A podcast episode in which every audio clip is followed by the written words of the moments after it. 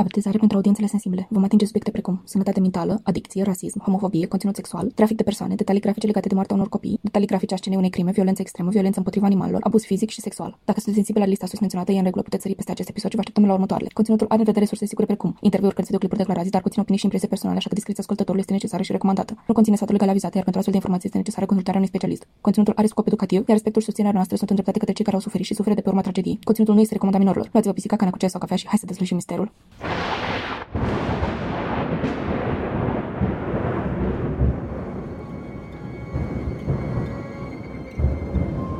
În toamna anului 2021, două pisici au început propriul lor podcast. Apoi au spus, pur, să se facă lumină în acest caz. Iar apoi am apărut noi, Cristina și Alex, pentru a transmite mai departe voința pisicească. Să ne facem așadar comozi și hai să vedem ce ne-au dus pisicile în această săptămână. Astăzi vom vorbi despre Jeffrey Dahmer. Vom vorbi despre viața sa de la anii copilăriei până în momentul în care a murit. În același timp, conștientizăm impactul pe care l-a avut acesta asupra societății din Milwaukee. Bună! Salutare, elf și elfite! Cristina, e momentul pentru gluma crăciunească a episodului. Ia să auzim. De ce a oprit Rudolf traficul? De ce? Pentru că avea nasul roșu. ok. Este acolo, ap- ap- aproape că e la fel de bună ca cea de episodul trecut pe care am spus eu. Doar pentru că sunt foarte protectivă cu glumele mele de Crăciun. Toate glumele de Crăciun în general sunt uh, simpatice. Și ar trebui să râs pentru că sunt simpatice, nu pentru că sunt amuzante.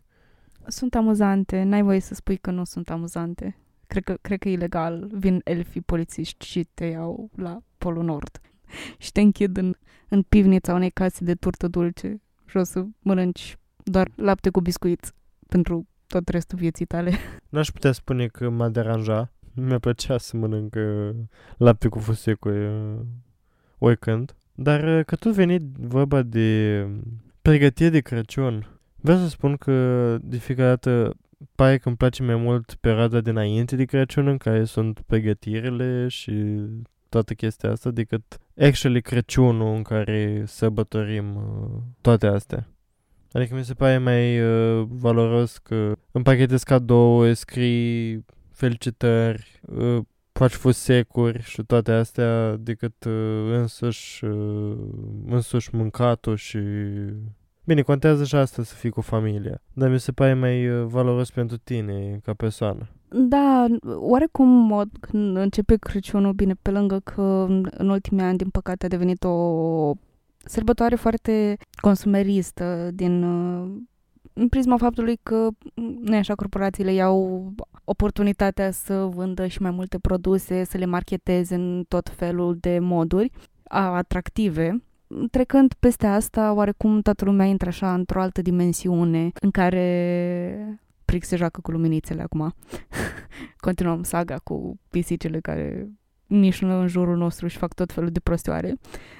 Și intrăm într-o dimensiune în care oarecum mi se pare wholesome și fiecare avem, you know, grijă să luăm cadouri, să avem grijă de ceilalți, să facem lucruri pentru noi, mai ales în perioada de pre-Crăciun, unde simt că chiar și gesturile astea mici să-mi fac o ciocolată caldă și să-mi pun bezele în ea și să citesc o carte care este în mod specific de Crăciun, care știu că nu este o carte bună, dar doar pentru că este în perioada Crăciunului pot să mă bucur de ea și să fac toate activitățile astea care mi-aduc bucurie. Și cred că e tot ritualul ăsta colectiv, oarecum mascat, că oh, intru în spiritul Crăciunului când de fapt simt că lumea are mai multă grijă de persoana lor în sensul în care le își dau mai multă atenție și mai multă grijă, asta, asta este ceea ce căutam, își dau lor mai multă grijă și oarecum se preocupă și de ceilalți. Iar, nu știu, simt că în momentul odată, în momentul în care vine 25 decembrie și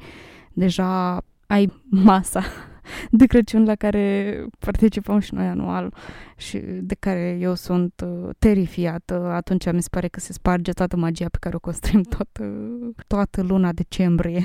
Da, practic, uh, așa învățăm să apreciem uh, procesul prin care un lucru este, este făcut Și da, cred că totdeauna a fost o sărbătoare oarecum consumeristă. Toate companiile preferă să profite de pe ma bucurie oamenilor și atunci când oamenii sunt mai bucuroși, normal că oferă mai mult din buzunarele lor, chiar dacă au sau nu. Și cred că tot ce contează în, uh, în perioada asta este să ne facem pe noi fericiți și pe cei apropiați nouă. Și atâta timp cât noi suntem fericiți și ceilalți din jurul nostru pot să fie și, uh, și companiile fericite. Cel puțin de când eram mică nu țineam minte latura asta lumii în perioada asta. Adică nu am amintiri uh, foarte aprinse cu modul în care pare că toate magazinele sunt acoperite în întregime cu lucruri crăciunești. Și nu țin minte să fi fost asta când eram, spre exemplu, eu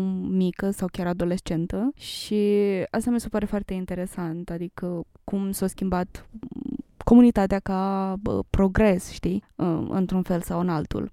Și categoric cât am crescut, n-am avut conceptul ăsta de 24 de zile până la Crăciun, acest advent calendar, acest calendar de care numără zilele până în seara în care vine Moș Crăciun și e un lucru pe care mi-l doresc de atâția ani să-l am și să-mi iau unul și care, care categoric mi-ar plăcut să-l am când eram copil. Da, mi se pare că să primești în fiecare zi câte o chestie cât de măruntă poate fi mai valoros decât să primești un cadou mai mare chiar de Crăciun. Pentru că poate creează expectativa asta că ce o să primești, care este cea mai important în cadrul primirii unui cadou, cred. Adică e mai important să te gândești că primești cadou decât uh, după ce l-ai primit. Iar uh, chestia asta cu Advent Calendar mi se pare o idee super bună de a reuși să duci magia Crăciunului în fiecare zi. Dar uh, deocamdată vă lăsăm pe voi să vă bucurați uh, de Crăciun și de conținutul pe care îl avem în perioada asta de oferit, pentru că astăzi avem un episod uh, destul de lung. Așa că pregătiți-vă moral pentru asta. Dacă știți și ați citit uh, titlu, știți la ce caz mă refer, așa că o să fie foarte brutal, din nou, uh, dați la începutul episodului în care vă spunem uh, subiectele abordate. O să vă mai dau o avertizare fix înainte când în, începem să vorbim despre subiecte mai sensibile și ar trebui să începem, nu așa? Sunt gata.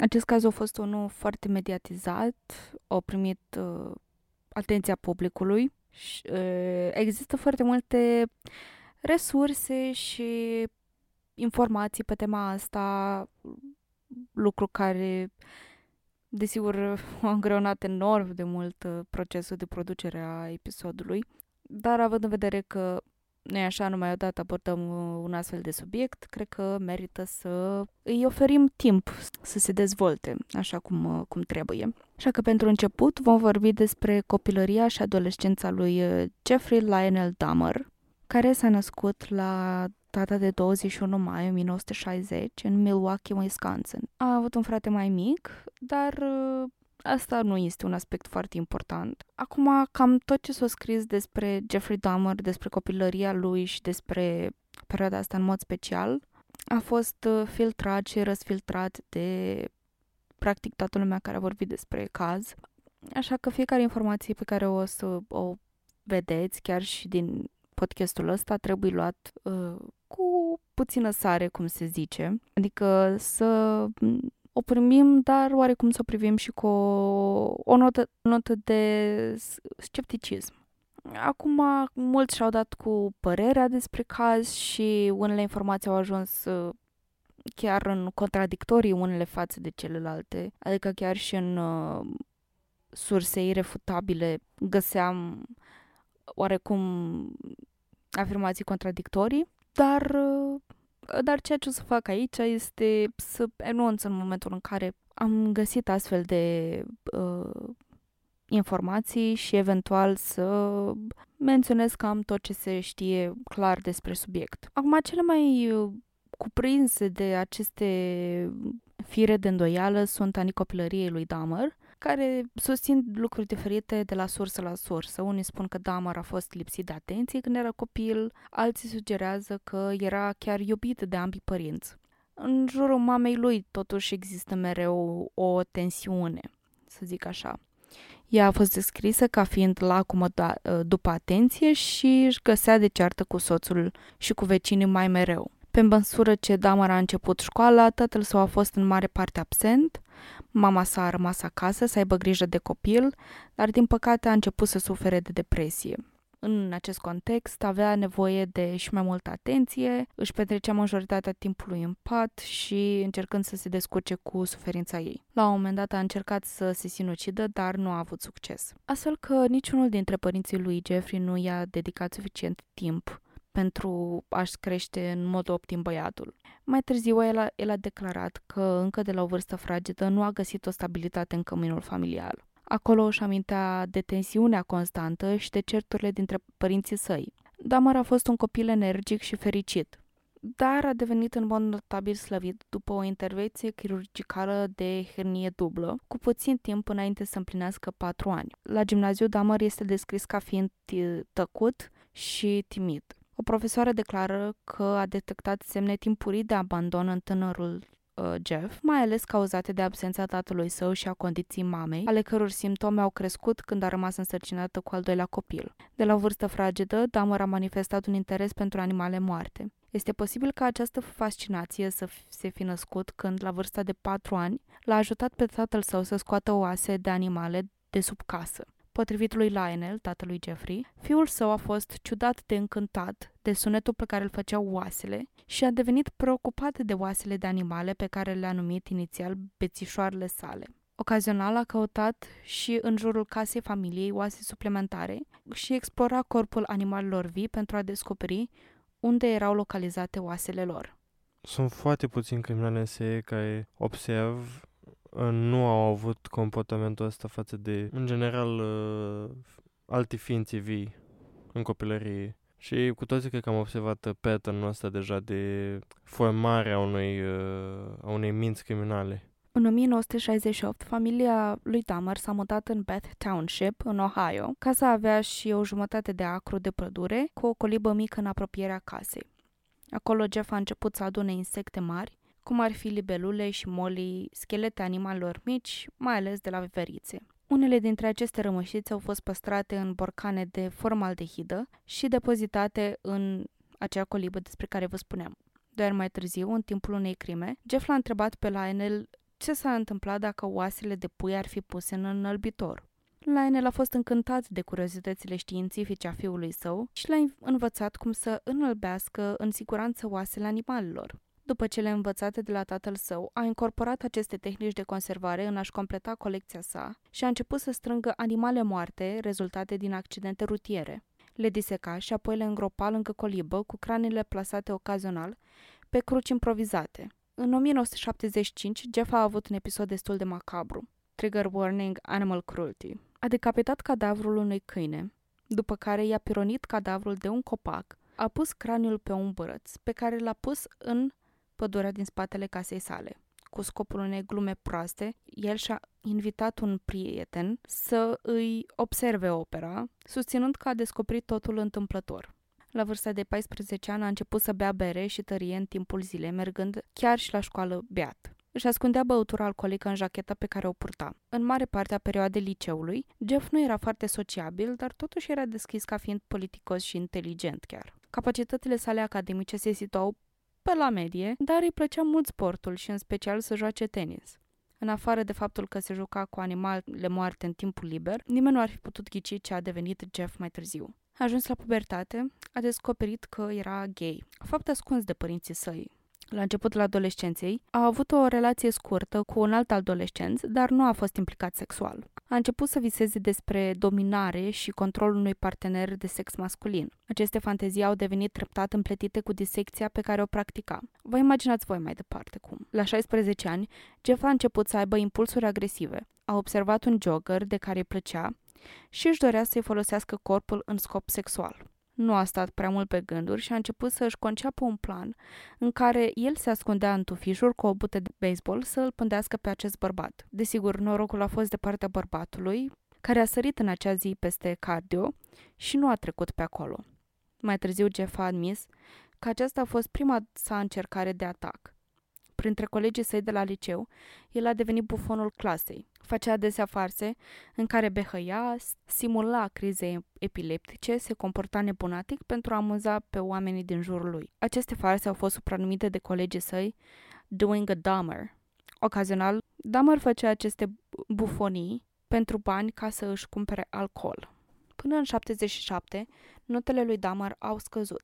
Părinții lui au angajat un profesor privat, dar fără succes. În același an, mama și tatăl lui Jeff au încercat să își salveze căsnicia mergând la consiliere, dar din nou nu au avut succes și au decis să divorțeze pe cale amiabilă. Lionel s-a mutat din casă într-un hotel. În anii 78, Jeff a absolvit liceul. Înainte de absolvire, unul dintre profesorii săi l-a observat în apropierea parcării școlii, bând mai multe cutii de bere. Acesta a amenințat că va raporta probleme, dar a fost informat de însus Jeff că se confruntă cu o mulțime de alte probleme acasă și consilierul școlii le cunoștea. În acea primăvară, mama și fratele lui s-au mutat cu rudele lor. Damăr tocmai împlinise 18 ani și a rămas în casa familiei singur. Acum vă vorbesc despre prima crimă a lui uh, Damăr, care s-a întâmplat în 1978, la trei săptămâni după absolvire. Pe 18 iunie, Jeff a luat un tânăr de 19 ani care stătea la Iamănene. Din păcate, acest nene a fost nimeni altul decât Jeffrey Dahmer. Tânărul de 19 ani făcea autostopul să meargă la un concert rock. Pentru că încă era de vreme, a fost de acord să meargă acasă la Jeff să bea niște bere înainte de concert.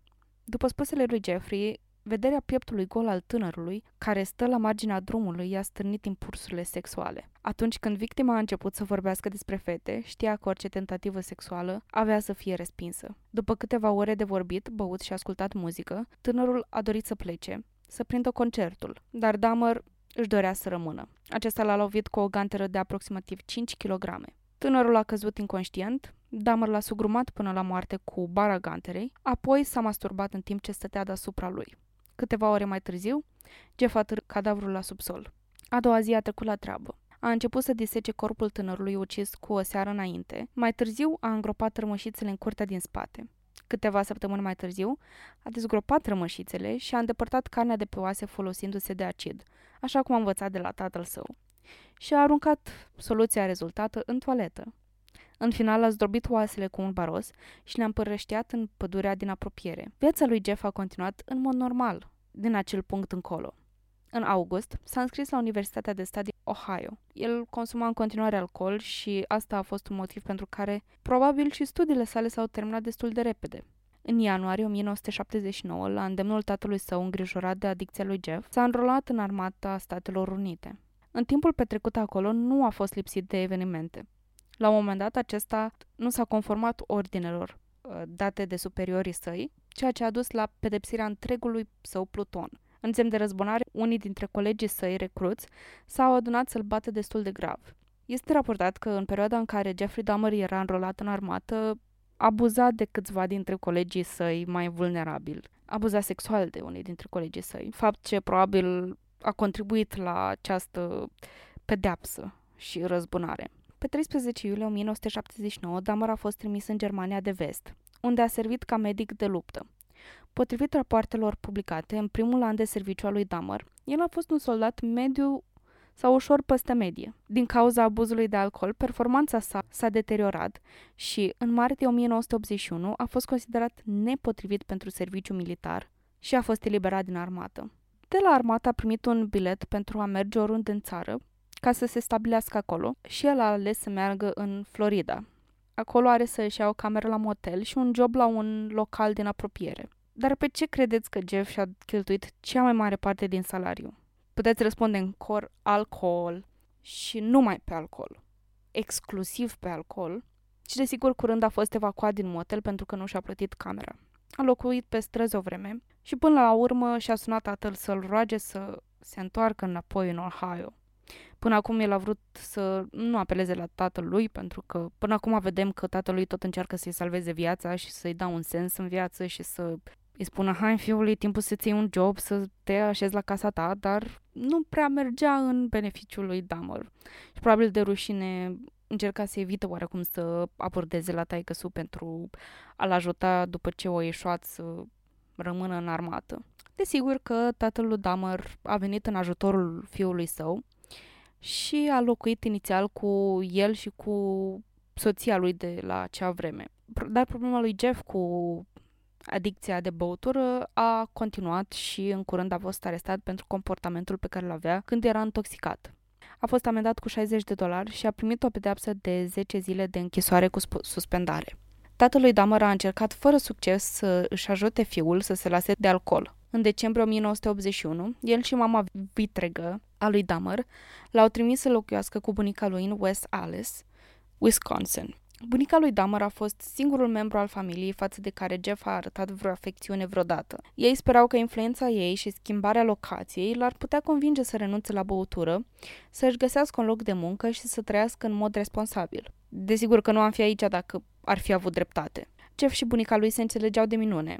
O însoțea la biserică, o ajuta cu treburi prin casă și chiar își căuta un loc de muncă ca să contribuie și el la cheltuielile casei. Într-adevăr, respecta majoritatea regulilor impuse de bunica ei pentru casă, dar cu toate astea continua să bea și să fumeze. Părea destul de de treabă, așa că bunica lui nu cred că l-a bătut foarte mult la cap cu asta. Atâta timp cât era cu minte și își ducea farfurile înapoi în bucătărie, totul ar fi trebuit să fie bine. Treaba lui ce făcea în camera lui, nu? La începutul anului 1982, Dahmer și-a găsit un loc de muncă ca flebotomist la centrul de plasmă sanguină din Milwaukee. A lucrat acolo 10 luni înainte să fie concediat. A rămas șomer mai bine de 2 ani, timp în care a trăit din banii pe care îi primea de la bunica lui. În ianuarie 1985, Dahmer a fost angajat la fabrica de ciocolată din Milwaukee, alături de Willy Wonka, cu toții știm asta, unde trebuia să lucreze șase nopți pe săptămână și avea sâmbetele libere. La acest loc de muncă, un bărbat s-a oferit să îi facă o felație. Dahmer nu a răspuns la această propunere, dar l-a pactat atât de tare, astfel încât să îi stârnească din nou fanteziile sexuale din adolescență. A început să frecventeze barurile gay.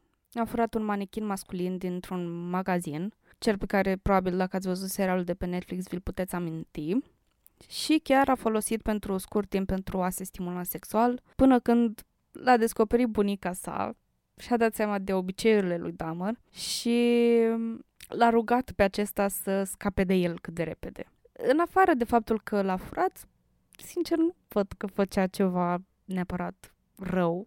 Eu cred că experimenta și vrea să dezvolte o nouă rețetă de ciocolată. Totul a fost în numele științei și a ciocolatei. Încet, dar sigur, Jeffrey Dahmer a ieșit din zona sa de confort și a început să exploreze din ce în ce mai mult cu sexualitatea sa. Odată cu asta, a început să dezvolte planuri de atac împotriva partenerilor săi. De reținut este că în același timp el stătea încă cu bunica sa, astfel încât el acționase în aceste bordeluri în care își ducea victimele. Începând uh, din iunie 1986, el administra somnifere partenerilor săi prin băuturi alcoolice. Apoi a așteptat ca partenerul său să adoarmă, înainte să îl abuzeze sexual. El făcea rost de aceste suplimente în mod legal de la medicii cărora le-a spus că lucrează în noapte și ca să poată dormi pe timpul zilei avea nevoie de somnifere. După 12 cazuri în care tinerii erau lăsați în camere inconștienți, administrația băilor i-a revocat calitatea de membru al lui Dahmer, dar asta nu l-a oprit. A început să folosească camerele de hotel în loc. Gândurile necrofilice încep la puțin după ce și-a relocat activitatea, când a citit în ziar un articol cu un tânăr de 18 ani care a murit. Dahmer s-a gândit că ar putea fura cadavrul și să-l folosească în, în scopuri proprii. A pus planul în acțiune, dar a renunțat în momentul în care și-a dat seama că trebuie să sape într-un prământ foarte tare. Până acum, Jeff a fost arestat pentru comportamente necuvincioase în public, pentru care primise doar o amendă. Dar pe 8 septembrie 1986 a fost arestat pentru că s-a masturbat în prezența a doi băieți de 12 ani, în timp ce stătea aproape de râul Chinichinic. Explicația lui a fost că doar urinase fără să știe că există martori în prejur. Era un fel de, mi se pare un motiv de genul nenorociți ce căutau niște copii de 12 ani în parc. Dacă nu ar fi fost ei copii băgăcioși, ar fi scăpat basma curată. Damar a fost condamnat la un an de închisoare, timp în care trebuia să aibă parte de consiliere.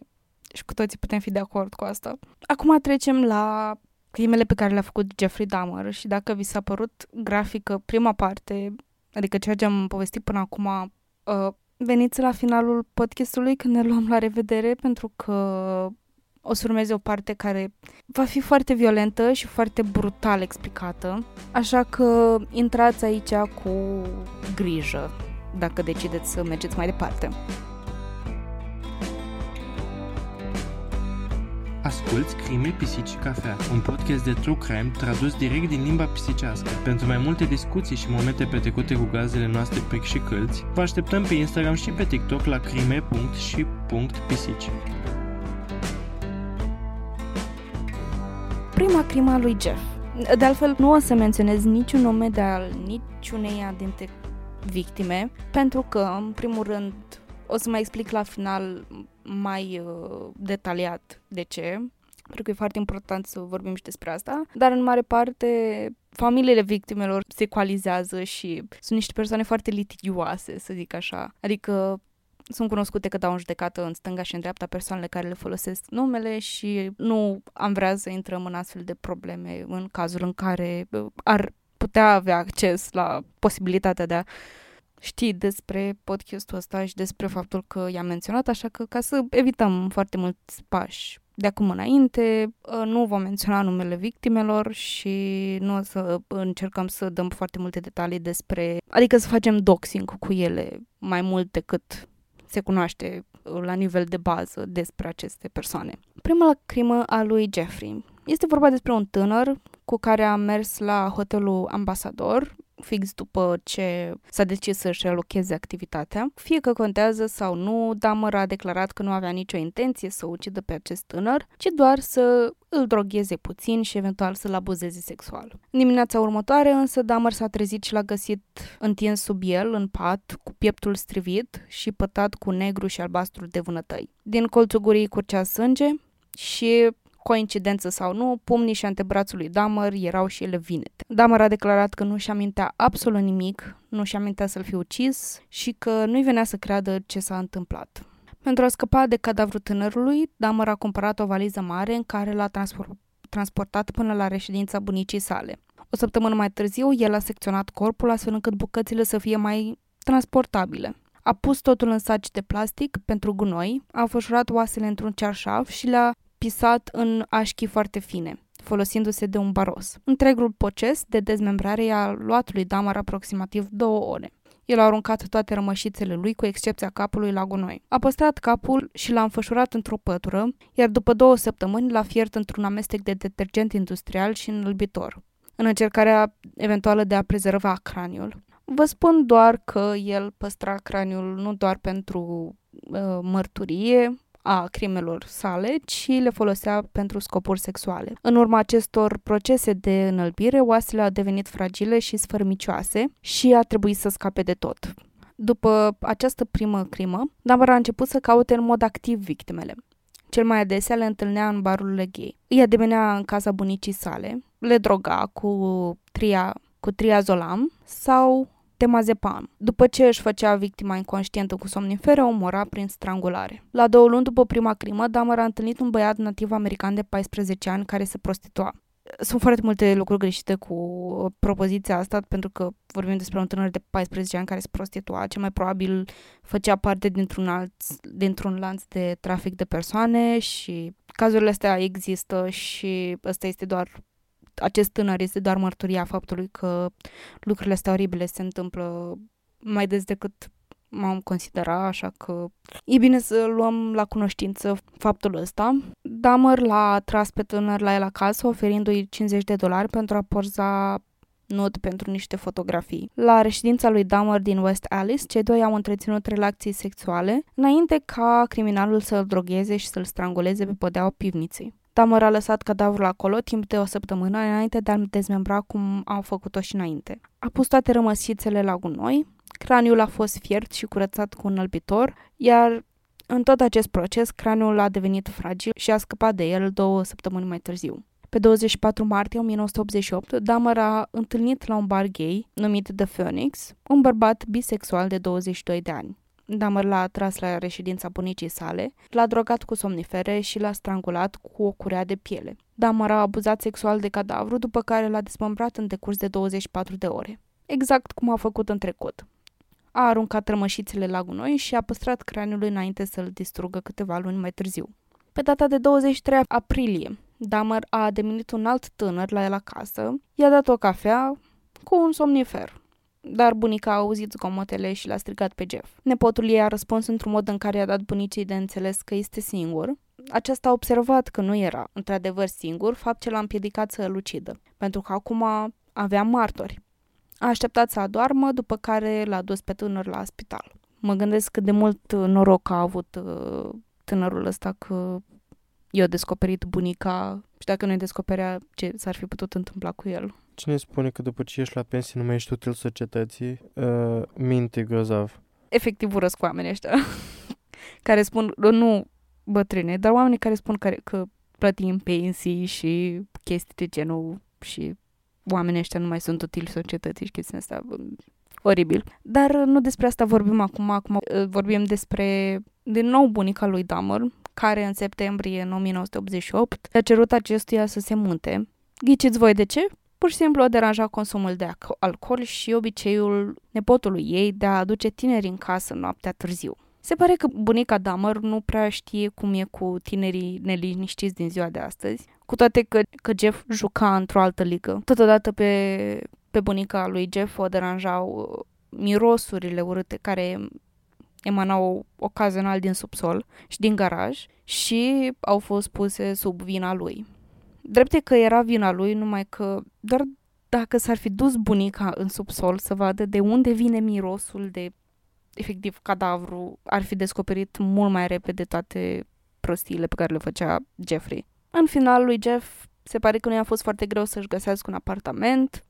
Două zile după ce s-a mutat a început să provoace probleme și a fost arestat pentru a drogat și a abuzat sexual un băiat de 13 ani pe care l-a demenise la el acasă, sub pretextul că poza nud pentru fotografii. De notat este că el își găsise apartamentul într-un cartier deja răufamat în care aparent exista deja o criminalitate în acea zonă și el se pare că se potrivea în acel peisaj. Când voi menționa despre abuz sexual, nu voi menționa exact despre ce este vorba, pentru că fie că este o mângâiere indecentă sau chiar și un act sexual implicat, mi se pare că este tot abuz și nu ar trebui să se întâmple. Adică Orice, de, orice gest, fie mânghiere, lovire cu intenție sexuală, fără consimțământ sau fără capacitatea victimei de a oferi consimțământul, e o pun sub umbrela de abuz sexual și de acum înainte cam, cam asta o să menționez. Tatălui Dahmer este încă o dată aici să salveze situația, devenind implicat cu incidentul cu băiatul de 13 ani. La el a angajat un avocat care să îi apere fiul Damăr a fost supus unei serii de evaluări psihologice în audierile în, în instanță. Acestea au arătat că Damăr nu trăia sentimente profunde de alienare. O a doua evaluare, două luni mai târziu, a arătat că Damăr este un individ, individ impulsiv, suspicios față de ceilalți și consternat de lipsa sa de realizări în viață. În instanță s-a mai făcut referire și la un diagnostic din 1987, conform căruia Dahmer suferea de o tulburare de personalitate schizoidă. La 30 ianuarie 1989, Jeff a pledat vinovat la acuzațiile de agresiune sexuală de gradul al doilea și de ademenirea unui copil în scopuri imorale. Sentința pentru agresiune a fost suspendată până în luna mai. În timpul acesta s-a mutat înapoi la bunica sa. La două luni după condamnare, Jeff a ucis și cea de-a cincea victimă, un tânăr de 24 de ani de culoare care visa să devină fotomodel. Dahmer l-a întâlnit într-un bal de homosexuali. În acea seară, Jeff nu căuta neapărat să comită o crimă. Cu toate acestea, ei doi au început să vorbească și chiar se înțelegeau bine. Și ce faci când te înțelegi bine cu un om? Dahmer are alte perspective cu privire la această întrebare. Dahmer l-a demenit pe acest tânăr la casa bunicii sale, unde cei doi au făcut sex înainte ca Dahmer să-l drogheze și să îl stranguleze. În dimineața următoare, Jeff a plasat cadavrul în, ca- în cadă de baia a bunicii sale, unde l-a decapitat, înainte de a încerca să îl jupoaie. A transformat oasele în pulbere pe care a aruncat-o la gunoi. Aceasta a fost prima victimă de la care a păstrat permanent părțile corpului, a conservat capul și organele genitale în acetonă, le-a depozitat într-o cutie de lemn pe care ulterior a pus-o în dulapul său de la serviciu. Jeff a găsit acest tânăr a fi foarte atrecător. Când s-a mutat la o nouă adresă în anul următor, el a luat rămășițele cu el. La 23 mai 1989, Jeff a fost condamnat la 5 ani de probațiune și la un an de corecție. i s-a oferit posibilitatea de a-și păstra locul de muncă totuși. De asemenea, i s-a cerut să se înregistreze ca infractor sexual. Dacă vă întrebați ce rol are această înregistrare ca infractor sexual, nu are niciun rol, practic există. Și atât.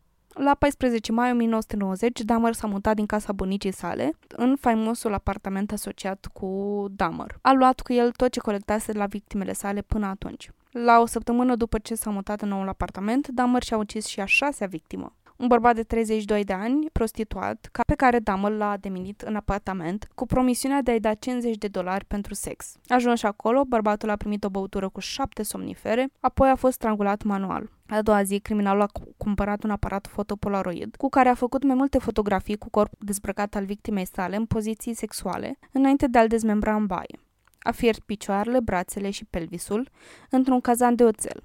A dezvolvat scheletul, cu excepția craniului, într-un recipient plin cu acid. Ulterior, a vopsit cu spray craniul lui și l-a așezat lângă celălalt craniu pe care l-avea de la o victimă anterioară, pe un prosop negru un, în interiorul unui dulap metalic. La aproximativ o săptămână după uciderea lui, în jurul datei de 27 mai, Damar a devenit un alt tânăr în apartamentul său. Cu această ocazie, Damar a consumat din greșeală băutura încărcată cu sedative pregătite oaspetului său. Când s-a trezit a doua zi, a descoperit că tânărul îi furase mai multe articole de îmbrăcăminte, 300 de dolari și un ceas. Jeff nu a raportat aceste incidente la poliție. În iunie 1990, Damar a atras în apartamentul său cunoștință de 27 de ani. Deja suntem tratamentul primit de oaspeții lui Damar, dar în caz că ați uitat, l-a drogat și l-a strangulat. De asta, în loc să pună scheletul în acid, a decis să îl pună în congelator timp de câteva luni. A încercat să prevină ca oasele să nu rețină o umezeală, dar experimentul a eșuat. Oasele au fost acidifiate câteva luni mai târziu, craniul a fost distrus atunci când l-a pus în cuptor pentru a-l usca. Acest proces a făcut ca acel craniu să explodeze.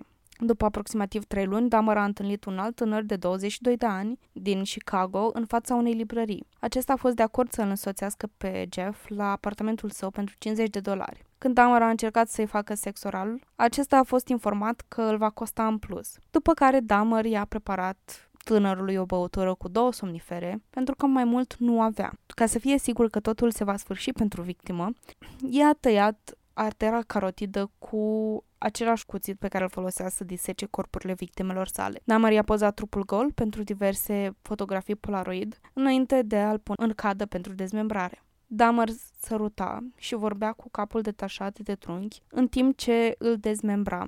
Damar a înfășurat inima, ficatul, bicepsul și porțiuni de carne de la picioare ale lui Miller în pungi de plastic și le-a pus în congelator pentru a fi consumate mai târziu. El a fiert carnea și organele rămase în Soilax, un detergent popular la acea vreme, ceea ce i-a permis să desprindă carnea de pe schelet. Pentru a conserva scheletul, Dahmer a plasat oasele într-o soluție diluată de înălbitor timp de 24 de ore, înainte de a le lăsa să se usuce pe o cârpă timp de o săptămână. Capul tăiat a fost inițial plasat în frigider, înainte de a fi dezbrăcat de carne și l-a pictat și a acoperit cu smalț. 24 septembrie. Dahmer a întâlnit un tânăr de 22 de ani, tată a doi copii. L-a întâlnit pe acesta la un mall din apropiere. L-a convins să meargă la apartamentul său pentru câteva băuturi, oferindu-i bani suplimentari dacă ar fi pozat pentru câteva fotografii. După arestarea sa, Jeff a declarat că i-a dat o băutură cu sedative, dar nu s-a simțit neapărat atras de el. Totuși a fost teamă să-l lase să se trezească, ca să nu se supere că l-a, rog- l-a drogat. Așa că l-a strangulat și l-a dezmembrat. De data asta nu a păstrat nimic de la victimă, Totuși, a documentat fotografic procesul de dezmembrare și a păstrat aceste fotografii care au ajuns ulterior la identificarea victimei. Timp de 5 ani, Dahmer nu a mai ucis pe nimeni. A intenționat să mai atragă bărbați în apartamentul lui, dar nu a reușit și cred că nici nu a prea încercat în acea perioadă. Pe 24 mai 1991, criminalul a întâlnit un fotomodel aspirant în vârstă de 31 de ani la un club de noapte. El a fost ademenit în apartamentul lui Jeff cu bani pentru a poza pentru niște fotografii. Bărbatul a fost, a fost drogat până la pierderea cunoștinței înainte ca Dahmer să îl injecteze cu acid clorhidic în craniu. Vă întrebați, de ce a făcut el asta? Practic, el a intenționat să-l facă o legumă, își dorea o victimă care să-i fie supusă și să facă doar ce își dorește el. Îl enerva când avea parteneri sexuali care vorbeau și se mișcau. Procedura însă s-a dovedit a fi fatală. În după amiaza zilei de 26 mai 1991, Dahmer s-a întâlnit cu un adolescent în vârstă de 14 ani. Fără ca Dahmer să știe, acesta era fratele mai mic al băiatului pe care îl molestase în 1988, dacă vă amintiți. L-a abordat pe adolescent cu o ofertă de bani pentru a-l însoți în apartamentul său ca să pozeze, ghiciți voi, pentru niște fotografii. Aceeași poveste. Potrivit lui Dahmer, victima a fost inițial reticentă la propunere, dar s-a răzgândit și a jucat partea tragică în planul lui Dahmer. Într-adevăr, adolescentul a pozat pentru două fotografii înainte să fie drogat și înainte să își piardă cunoștința cu totul. Aceasta a fost condusă în camera lui Dahmer, unde se afla și cealaltă victimă. Cadavrul zăcea gol pe podea. Potrivit lui Damel, el crede că adolescentul l-a văzut, dar nu a reacționat la vederea cadavrului umflat, probabil din cauza efectelor somniferelor pe care le ingerase. Jeffrey Dahmer continuă experimentul său de a încerca să păstreze victima în viață, dar să o facă maleabilă. A încercat să facă o singură gaură îngustă în craniu, prin care a injectat acid clorhidric în lobul frontal. După proceduri, Dahmer a băut câteva beri, în timp ce stătea lângă proaspăta lui victimă. La un moment dat a dormit, apoi s-a trezit și a plecat la un bar din apropiere să își ia mai mult alcool. În primele ore ale dimineții din 27 mai, Dahmer s-a întors în apartamentul său și a descoperit cu stupoare că adolescentul stătea gol la colțul străzii, vorbind cu trei tinere femei. Criminalul s-a apropiat de aceste femei și le-a spus că tânărul căruia i-a atribuit deja un pseudonim era prietenul său și a încercat să îl conducă la apartamentul lor. Cele trei femei deja sunaseră la serviciile de ajutor, așa că nu era nevoie de gestul chipurile binevoitor al lui Dahmer. Doi ofițeri de poliție au ajuns la fața locului. Comportamentul lui Dahmer era relaxat. Acesta le-a spus ofițerilor că tânărul era iubitul său de 19 ani, că băuseră prea mult cu o noapte înainte, ceea ce îl făcea agresiv. A continuat să le explice că așa obișnuia el să se comporte în stare de ebrietate, le-a dat detalii despre seara de dinainte și le-a spus chiar și ce au băut. Ofițerilor li s-au părut o poveste reală, cele trei femei, în schimb, se îndoiau de născocirile lui Dahmer. Una dintre ele a încercat și a insistat ca tânărul să fie dus în siguranță ori la spital, ori acasă la el dar ei credeau în povestea lui Dahmer, plus că nu existau neapărat urme de violență. Într-o ultimă încercare de a-l salva pe adolescent, una dintre femei a arătat că victima avea sânge pe testicule, sângerat din rect și se împotrivea puternic lui Dahmer. Vă las două secunde să ghiciți care a fost răspunsul unui ofițer pentru acea doamnă insistentă. Nu ar trebui să fie greu, din trei fraze sigur nimeriți vreuna. Ofițerul a informat aspru să nu se bage, să tacă naibii din gură și să nu intervină. Sunt curioasă care ați ghicit. La scurt timp, după sosirea ofițerilor de poliție, trei membri ai departamentului de pompieri din Milwaukee au venit la fața locului. Au învelit victima și au examinat-o pentru a vedea dacă era rănit. Unul dintre cei trei au crezut că avea nevoie de îngrijiri medicale, dar ofițerii de poliție au ordonat personalului departamentului de pompieri să se care. Bine, nu au spus să se care, au spus să se plece, dar având în vedere răspunsurile de mai devreme, mi se pare că se potriveau mai bine în context. Trei ofițeri i-au însoțit pe Dahmer și victima sa la apartamentul groazei. Pe drum, Dahmer făcea comentarii în continuu despre criminalitatea din cartier uh, și că aprecia enorm de mult eforturile poliției locale. Au ajuns toți trei la apartament și ca formalitate l-au chestionat puțin pe Dahmer. Criminalul a dezvăluit faptul că cei doi erau amanți, de fapt, mărturii sunt pozele seminut făcute cu o seară înainte. În interiorul apartamentului său și în încercarea de a verifica afirmația că el și tânărul erau amanți, Dahmer le-a arătat ofițerilor celor două fotografii polaroid seminude pe care le făcuse tânărului. Ofițerii au remarcat un miros fad neobișnuit, dar nu au dat foarte multă importanță acestui fapt. Au tras puțin cu ochiul în dormitorul lui Dahmer, dar nu suficient cât să observe un cadavru pe podea. Au terminat treaba și toată lumea și-a continuat viața. Mai puțin adolescentul de 14 ani, care își trăiește ultimele momente. La plecarea celor trei ofițeri din apartamentul său, Dahmer a injectat din nou acid clorhidic în creierul tânărului. A doua injecție a fost însă fatală. A doua zi, pe 28 mai, Dahmer și-a luat concediu de la serviciu pentru a se dedica cadavrelor. Procedurile sunt aceleași și a păstrat craniile ambelor victime. Pe 30 iunie, Dahmer a călătorit la Chicago, unde a întâlnit un tânăr de 20 de ani într-o stație de autobuz. Tânărul a acceptat oferta lui Dahmer de a călători în Milwaukee pentru o ședință fotoprofesională. La apartament, Dahmer l-a drogat, strangulat și dezmembrat. I-a pus capul și organele interne în pungi de plastic, separate în congelator.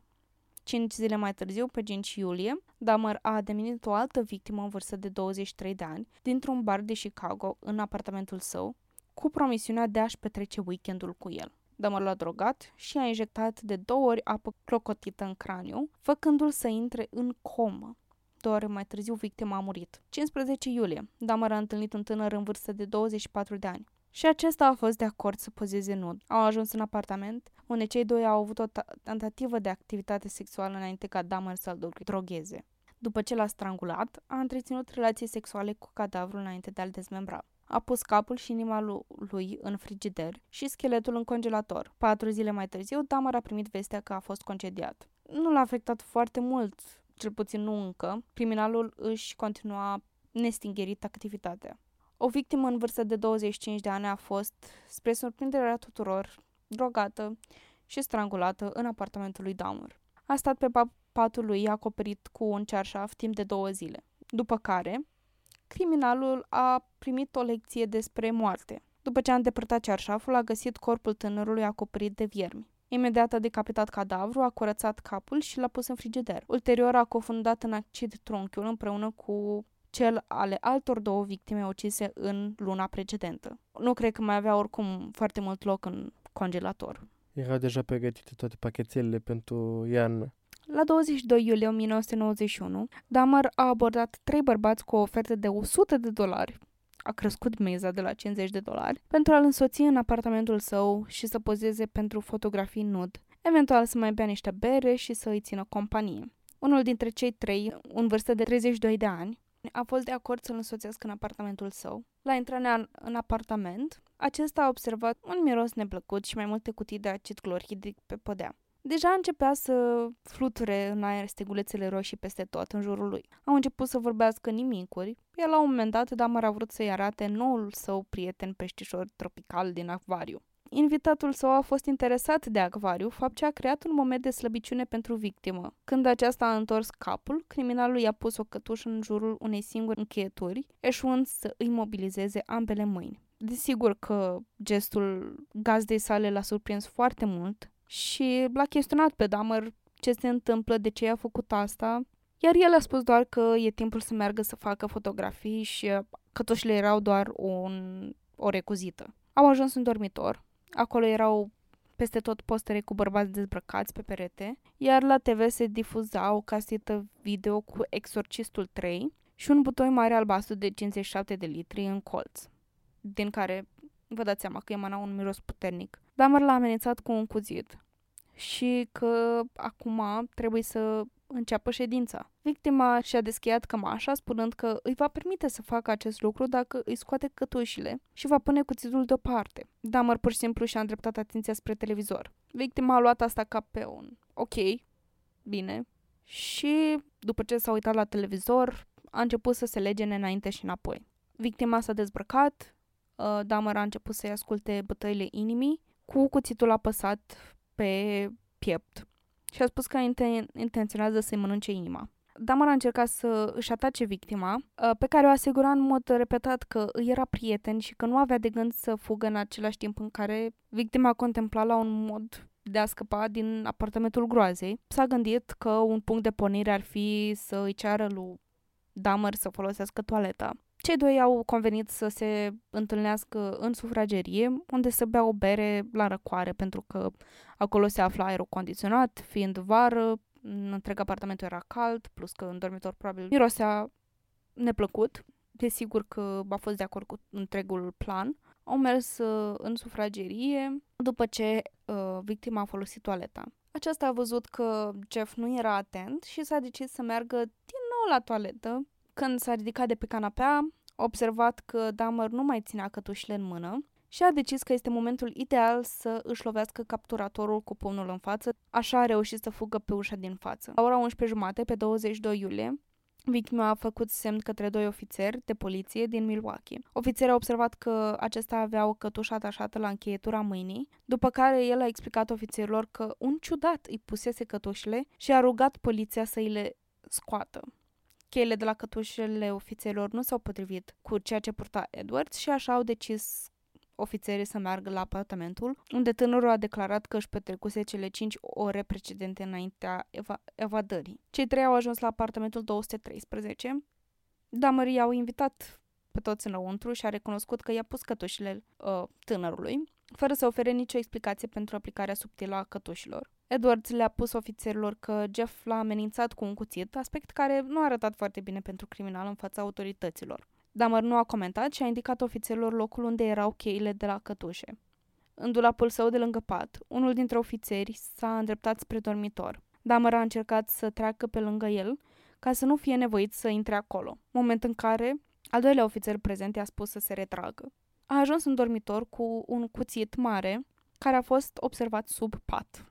Acesta a mai observat și un sertar deschis, care la o inspecție mai amănunțită conținea zeci de fotografii Polaroid. Aici fac referire la pe masele Polaroid a lui Jeffrey Dahmer, care conțineau imagini cu cadavrele victimelor lui, dezmembrate și mutilate în diferite ipostaze. Contextul pozelor indicau că fusese făcute în același apartament în care chiar se aflau. Imediat ce au realizat situația în care se puteau afla, celălalt ofițer a fost informat de ultimele descoperiri. Dahmer a văzut că ofițerul a ieșit din dormitor cu mai multe polaroide și singura opțiune era să se lupte cu ofițerii în încercarea de a rezista arestării. Aceștia l-au contenționat, i-au pus cătușile și au chemat o altă patrulă de poliție pentru întăriri. Ofițerul care a făcut descoperirea în dormitor a deschis frigiderul și a găsit capul proaspăt tăiat al unui bărbat de culoare pe raftul de jos. Dahmer a văzut când s-a produs descoperirea și a spus că pentru ceea ce a făcut ar trebui să fie deja mort. Deja foarte multe dovezi îl incriminau pe Jeff, dar s-a condus o percheziție mai amănunțită a apartamentului. Au fost descoperite patru capete tăiate în bucătărie, șapte cranii în dormitor, unele pictate, ale, altele înălbite, două inimi și o porțiune de mușchi de braț umane în frigider, fiecare nevelită în pungi de plastic. În congelator, anchetatorii au descoperit un întreg trunchi, plus o pungă cu organe și carne umană. În apartament, anchetatorii au descoperit două schelete întregi, o pereche de mâini tăiate, două penisuri tăiate și conservate, un scalp mumificat și în botoiul de 57 de litri se mai aflau alte trei torsouri dezmembrate care se dizolvau în soluție acidă. În total au fost găsite 74 de fotografii Polaroid care detaliau dezmembrarea victimelor lui Jeffrey Dahmer. Din situația asta nu știu cum ai putea să o cotești, așa că următorul pas ar fi să mărturisești ceea ce ai făcut. Începând cu primele ore ale zilei de 23 iulie 1991, Jeffrey Dahmer a fost interogat despre crime și dovezile găsite în apartamentul său. În următoarele două săptămâni s-au efectuat numeroase interviuri cu Dahmer, care cumulate au însumat peste 60 de ore. Dahmer a renunțat la dreptul său de a avea un avocat prezent pe durata interogărilor, adăugând că își dorea să mărturisească totul, deoarece, citez, a creat această oroare și este logic să facă totul pentru a-i pune capăt, închei citatul. El a recunoscut imediat că a ucis 16 tineri în Wisconsin, începând cu anul 1987 și încă o victimă ucisă în Ohio în 1978. Cele mai multe dintre victimele lui Dahmer au fost lăsate inconștiente înainte de a fi ucise. Dahmer a recunoscut că a practicat necrofilia cu mai multe dintre corpurile victimelor sale, inclusiv că a efectuat acte sexuale cu viscerele acestora. Întrebați-vă voi ce viscere, nu vă spun eu. După ce a observat că o mare parte din sânge se aduna interi- în interiorul pieptului victimelor sale după moarte, Damar a îndepărtat mai întâi organele interne, apoi a suspendat trunchiul, astfel încât sângele să se scurgă în cadă, înainte de a tăia în cubăleți orice organe pe care nu le dorea să le păstreze. Oasele pe care nu le folosea erau făcute praf ori acidificate. Damar a mărturisit că a consumat inimile, ficatul, bicepsii și porțiuni de coapsă ale celor trei victime pe care le-a ucis la Oxford Apartments și că a păstrat carnea și organele altor victime, tot pentru consum. Și în caz că cineva se întreabă cum făcea acea carne comestibilă, ca textură și gust, criminalul explică că pregătea baițuri și condimenta carnea în diferite moduri. Motivul și modul în care el a devenit canibal? El explică că a început ca o curiozitate care s-a transformat într-un obicei mai degrabă ritualic. Citez. Presupun că într-un mod ciudat, m-a făcut să mă simt că ele sunt mai mult o parte permanentă din mine, închei citatul. Este imposibil să nu observ cum crimele sale au crescut în lunile dinaintea arestării sale. Vinovatul a spus că, citez, am fost complet luat de val. Era o dorință neîncetată și nesfârșită de a fi cu cineva cu orice preț. Cineva arătos, foarte arătos. Pur și simplu îmi umpla gândurile toată ziua. Închei citatul. Când a fost întrebat de ce a păstrat un total de șapte cranii și schelete întregi a două victime, Damar a declarat că era în curs de a construi un altar personal cu acestea. El a explicat în detaliu modul în care voia să facă toate acestea. Dacă vă interesează, puteți să au- mergeți să auziți de la el cum ar fi urmat să arate acest altar. Ca o concluzie a ceea ce își dorea să facă cu aceste trofee de la crimele sale, scopurile erau cu adevărat ritualice. Motivele pe care le dădea pentru modul în care el acționa și felurile respective erau mai degrabă despărțite de rațiune și logică și mai ancorate în mistic, într-un mod aproape religios. Și latura asta mi se pare absolut fascinantă. Vorbim mai târziu de ce. De multe ori văd în discuțiile despre Dahmer că se pune la bătaie ideea de psihopatie și cum a început acesta și din ce am citit eu despre această patologie, mi se pare că Jeff se desprinde de la stereotipul clasic, un așa zis psihopat.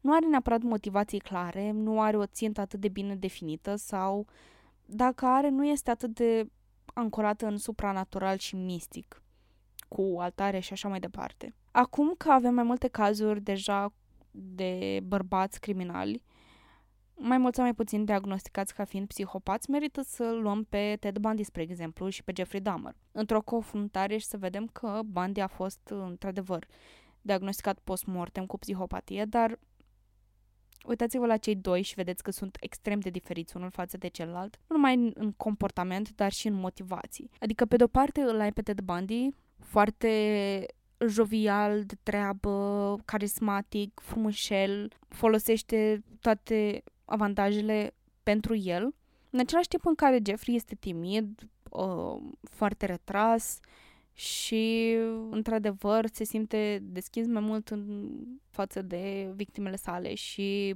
modul în care alege să le abordeze și să le trateze în final nu sunt neapărat legate de această impulsivitate irațională, ci de o impulsivitate sexuală condusă de aceste motivații mai mult. Când nu cred că la Ted Bundy se punea sexualitatea mai degrabă decât pur și simplu compulsivitatea și impulsul incontrolabil, poate inconștient, în legătură cu modul în care alegea să își creeze victimele. Cred că ne petrecem prea mult timp în a compara ceea ce au devenit acești oameni și uităm să comparăm modul în care aceștia au evoluat la forma finală.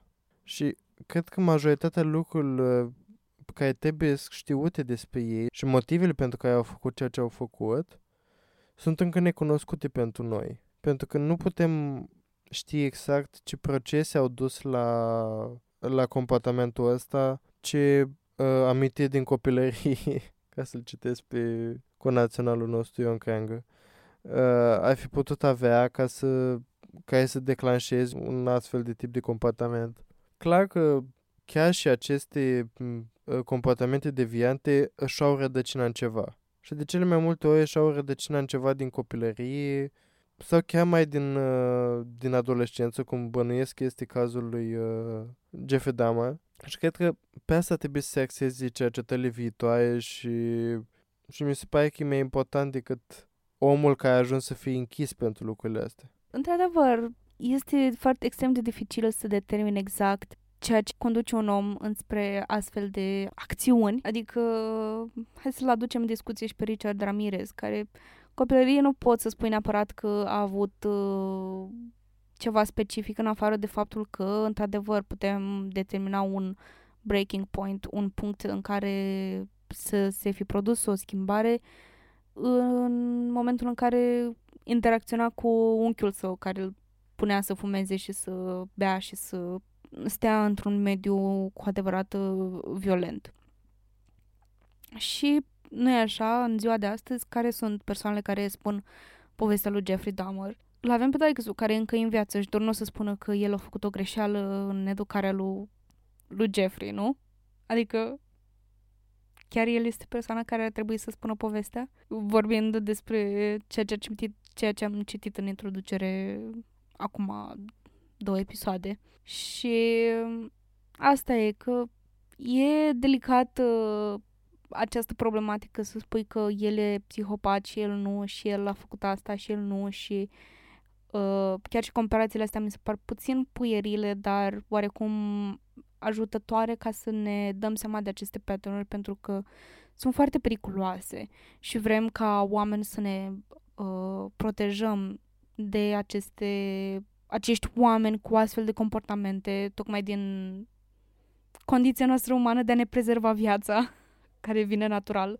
De aici cred că se nasc majoritatea discuțiilor, dar trebuie să ne gândim puțin dacă nu cumva devine periculos și nu intrăm într-un ciclu în momentul în care căutăm aceste clasificări de psihopatie sau orice și ignorăm ceea ce spun cu adevărat specialiștii despre asta și facem niște asumări pripite fără să fim neapărat în cunoștință de cauză. Tindem să mergem adesea înspre anumite stereotipuri, înspre anumite uh, etichete, înspre anumite pattern de comportament pe care le știm așa foarte vag și foarte rar nu stăm, facem o pauză să ascultăm ceea ce au de spus oamenii de specialitate și vom vorbi și despre diagnosticele lui Damor mai târziu. Într-adevăr, mi se pare că ajunge la oamenii de rând un fel de telefonul fără fier și poate duce foarte mult la abuzuri și la chiar o generare de psihopați. Adică auzi de pe nu știu unde pe TikTok sau așa că dacă faci anumite chestii ești psihopat sau testele alea de psihopatie. Trilogia aia de cărți cu ești un psihopat de succes sau ABC-ul psihopatului, nu mai știu cum se cheamă. Bine, cartea era făcut așa, acest comparație era în spirit de glumă, oarecum, așa ce puțin așa am văzut-o eu. Dar dacă ne-am uitat la fiecare psihopat uh, care a fost diagnosticat, observăm că fiecare a fost în mai măsură diferit de ceilalți dinainte. Adică unii, într-adevăr, au, au fost declanșate psihopatie în copilărie, de anumite momente emoționante pentru ei. Alții, pur și simplu, dintr-o dată au început să meargă, doamne ferește, în școli și să împuște copii. Nu poți anticipa niciodată cine o să devină un psihopat și cine nu. Adică tu ai asta, asta, asta, tu o să fii psihopat când vei fi mai. Știi? Adică e mult mai complex decât cu o boală, de exemplu, a altor sisteme de organe. De obicei, bolile psihice sunt încă prost înțelese și de obicei încercăm să găsim o explicație doar care să fie bună pentru moment. Da, categoric am descoperit asta și am văzut în jurul meu un fel de comportamente și de concluzii pripite și stupide uh, legate de boli mentale, nu neapărat despre psihopatie, adică am mai văzut și discursuri și online despre oameni care sunt uh, părerologi profesioniști uh, și își dau cu părerea uh, în privința cauzelor depresiei și anxietății și a problemelor ăstora care afectează foarte mulți oameni și care sunt lucruri foarte greu de, cu care te descurci foarte greu și afectează viața foarte multor oameni și dau așa niște bombe din, picate din cer și realizez că oamenii sunt atât de puțin educați când vine vorba despre aproape orice. Văzusem un videoclip zile trecute în care încerca să uh, categorisească uh, originele depresiei în Uh, în trei moduri posibile. Și zicea că poți să ai depresii doar dacă ai o traumă legată de sexualitate, ori că ești uh, marginalizat și, în fine, dat un exemplu rasist, straight up, și stai și mă uitam, cum, cum e asta valid? Sau, uh, în fine, mai dădea și un exemplu foarte puieril. Și eram, cum să categorisești o problemă atât de mare, pe un spectru atât de larg și să categorisești în trei origini așa, căzute din plop. Și a zis că cam, cam cu astea trei găsesc că ai putea avea, că în rest nu știu de ce ai putea avea depresii și așa. Și am mai taci dacă nu știi, știi? Și e foarte ușor să cădem în orice patologie, în, în latura aia în care uh, părerea mea este asta și nu prea văd cum ar fi diferit. Când eu sunt un neca nimeni care n-am studii în domeniu. Și de asta zic că de fiecare dată când există subiecte atât de importante și atât de grele și grave, să dacă nu am citit uh, eu știu, rapoarte de specialitate înainte să plecăm ureche la oameni care chiar știu despre ce vorbesc. În final, adică vreau să termin ideea cu altarul lui Jeffrey Dahmer, că am divagat puțin de la subiectul original. Uh, acum știm că are un altar plănuit, dar important este că pentru ce ai nevoie de un altar decât să te închini sau să îl închin cuiva sau pentru un motiv anume. Păi Jeffrey, noroc că ne răspunde sau că a apucat să ne răspundă până acum și citez. Mie însumi. Era un loc în care mă puteam simți ca acasă. Un loc de meditație, închei citatul. El a spus că dacă arestarea s-ar fi întâmplat vreo șase luni mai târziu, în apartamentul său s-ar fi găsit acel, s-ar fi găsit acel altar. Uh, vorbim acum despre uh, ceea ce ziceam mai devreme despre condamnarea lui Jeffrey Dahmer și în, ca rol important în condamnare au avut diagnosticele prin care și procesele de diagnosticare prin care au trebuit să treacă Dahmer. Și vorbim despre asta acum mai, mai specific.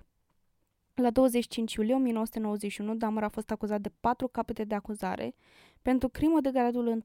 Până la data de 22 august, el fusese acuzat de alte 11 crime comise în Wisconsin. La 14 septembrie, anchetatorii din Ohio, după ce au descoperit sute de fragmente osoase în pădurea din spatele adresei la care Damar mărturisise că și-a ucis prima victimă, au identificat oficial doi molari și o vertebră cu înregistrări radiografice ale primei lui victime, pentru care a fost acuzat de autorități trei zile mai târziu.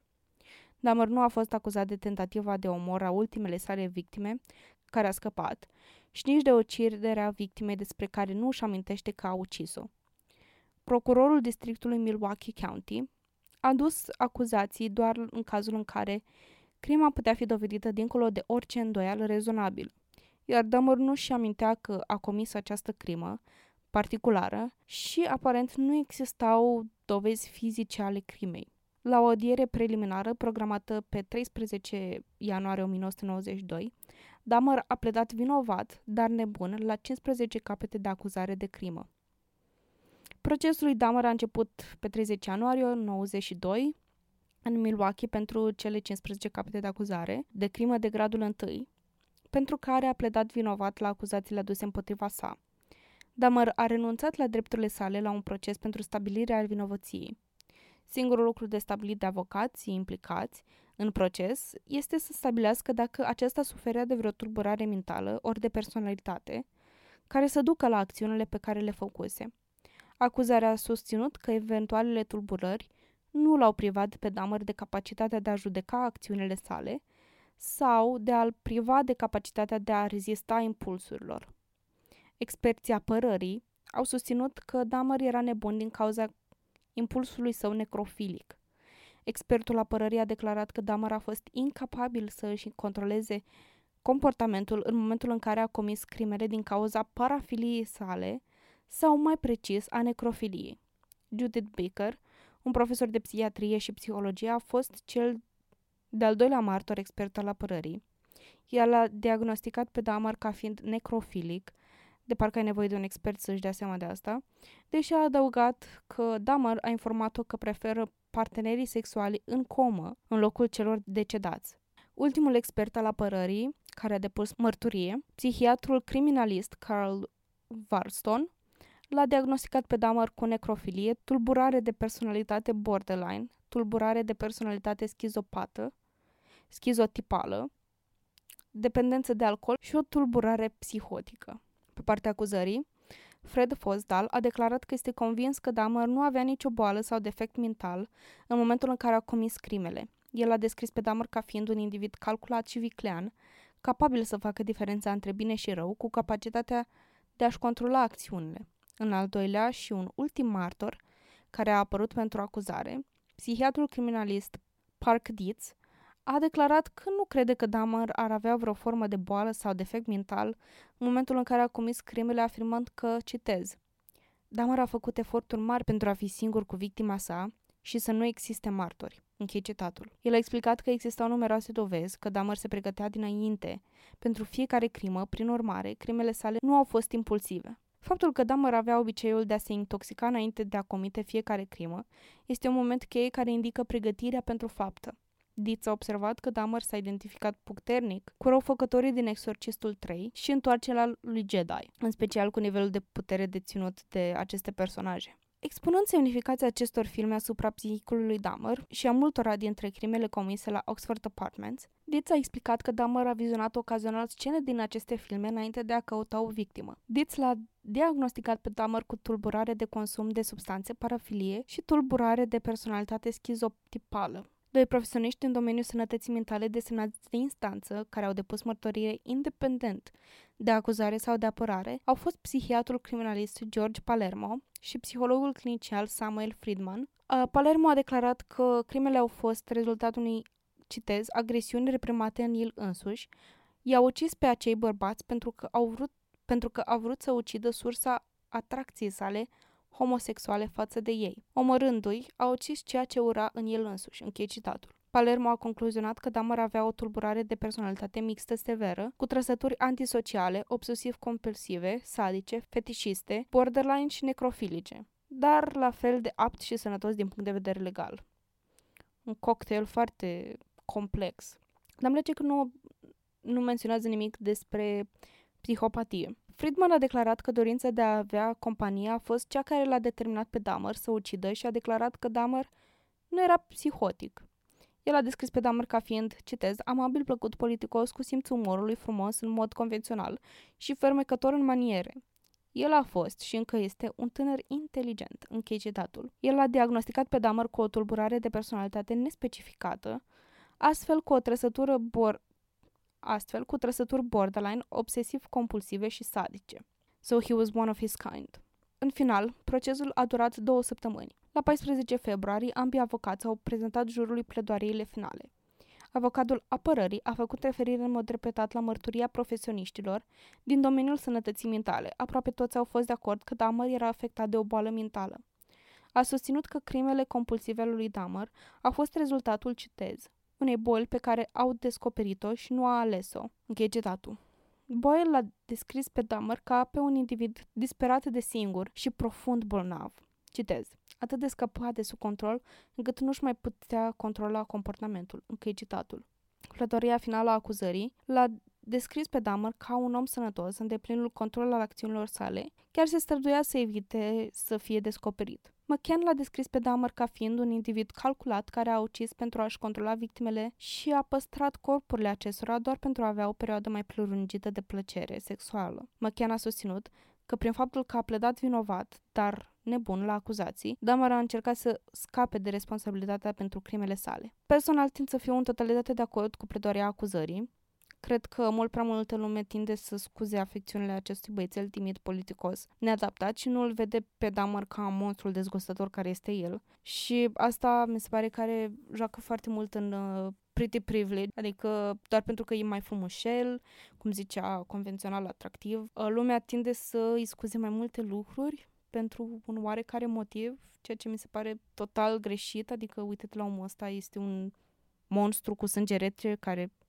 mai este și canibal pe deasupra, adică imaginează-ți asta, ăla e Jeffrey. Nu știu, eu nu cred că mai suntem în epoca în care să punem criminali și cei care, mai ales criminali în serie și cei care au un mod unicat de a-și omorâ victimele, precum Jeffrey Dahmer, în uh, secțiunea de monștri societății care fac asta doar, pentru, doar din plăcere și din uh, bucuria de a omorâ. Cred că avem o înțelegere fină asupra a ceea ce poate duce la asemenea comportament, încât să spunem măcar că este posibil ca nu el să fie în totalitate responsabil de ceea ce, de ceea ce a făcut. Desigur, detaliile fine ale comportamentului lui pot, pot fi influențate de el, dar rădăcina comportamentului lui este posibil să fie neinfluențată de el, ci de factori atât externi cât și genetici.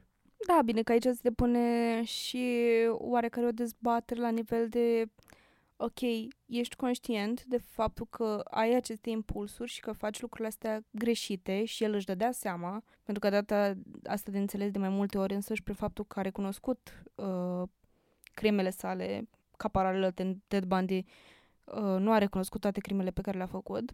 Aici, bine, ești conștient de ceea ce faci, faci ceva greșit, uh, faci ceva cu total imoral, rănești atât de mulți oameni, atât de mulți tineri și nu faci nimic ca să te oprești tu pe tine însuți, când chiar există chiar și psihopați care își dau seama că din punct de vedere social nu fac ceea ce e bine și spun, men, mai bine stau în închisoare decât să mă duc acolo și să rănesc compulsiv oameni și să-i omor. Da, nu știu, aici cred că un exemplu bun și banal pe care îl pot da e fumatul sau orice alt viciu. Tind să văd uh, nevoia compulsivă de a, nu neapărat de a omorâ, că nu, nu mi se pare că ei își doresc să omoare, ci modul în care omoară este stimulant pentru ei. Și mi se pare că seamănă foarte mult cu orice altă adicție și cred că la un moment dat nu mai poate fi controlată de persoana care, care are acea adicție și are nevoie de ajutor din exterior. Și Bineînțeles, cum nu pe-ți vine să spui altor oameni că băi, am nevoie de ajutor, uite, mă omoră vreo 30 de oameni și nu vreau să-l omoși pe al 31-lea. Știi? Adică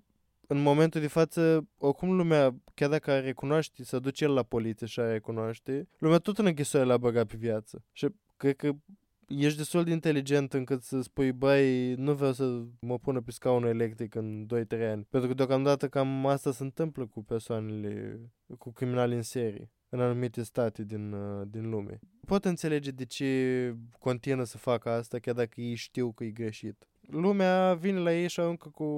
Pe bună dreptate majoritatea. Vin și spun că sunt monștri și că sunt uh, abominații ale societății. Și ok, din punct de vedere moral și așa, sunt de acord cu ei. Nu este normal să iei viața o, niciunei persoane, fie ea bună, fie ea rea. Așa cum nu sunt de acord mai parte nici cu pedepsa capitală. Dar, trecând peste asta, ei pot să înțelege de ce se ascund de își ascund acest, uh, această pornire criminală. Da, mi s-a părut interesant cum ai punctat tu această latură adictivă a criminalilor, pentru că acționează ca un stimulant pentru ei, într-un fel sau în altul. Și da, e o perspectivă interesantă la care să te raportezi, dar ceea ce încercam eu să subliniez în ceea ce am spus este că cealaltă latură a societății în care lumea îi ridică în slăv, practic, pe acești criminali și văd că acești bad boy uh, inteligenți și frumoși și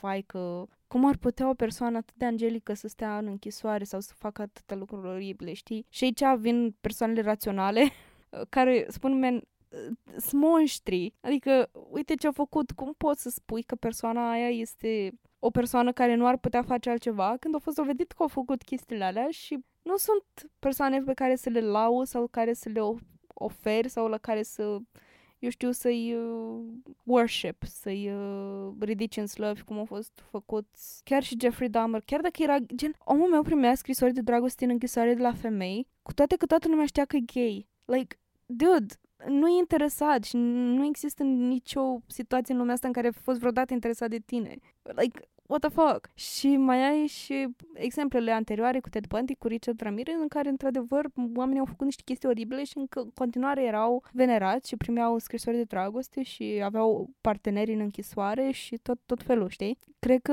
e o linie fină în a empatiza cu ei în sensul în care au adicție și trebuie ajutați în felul ăsta și ar trebui închiși, dar totuși să-i tratăm ca fiind oameni și e o linie fină între asta și ai vedea pentru ceea ce sunt ei, ca niște oameni care au luat alte vieți și care nu pot spune că au uh, acest discernământ și merită această venerare pentru că au făcut ceva oribil. Pentru că de asta au devenit populari, pentru că sunt, sunt niște persoane oribile. Da, cred că ai punctat bine cu discernământul. Eu cel puțin părerea mea este că orice persoană de orice vârstă are puterea să facă ori bine, ori rău. Și ceea ce ne diferențiază între noi în, din prisma asta este discernământul. Adică considerăm acceptabil să facem un lucru atât de rău sau nu? Și acest discernământ variază în funcție de statusul nostru mental, de patologii și de, și de modul cum am crescut, de factori social și de factori de mediu. O să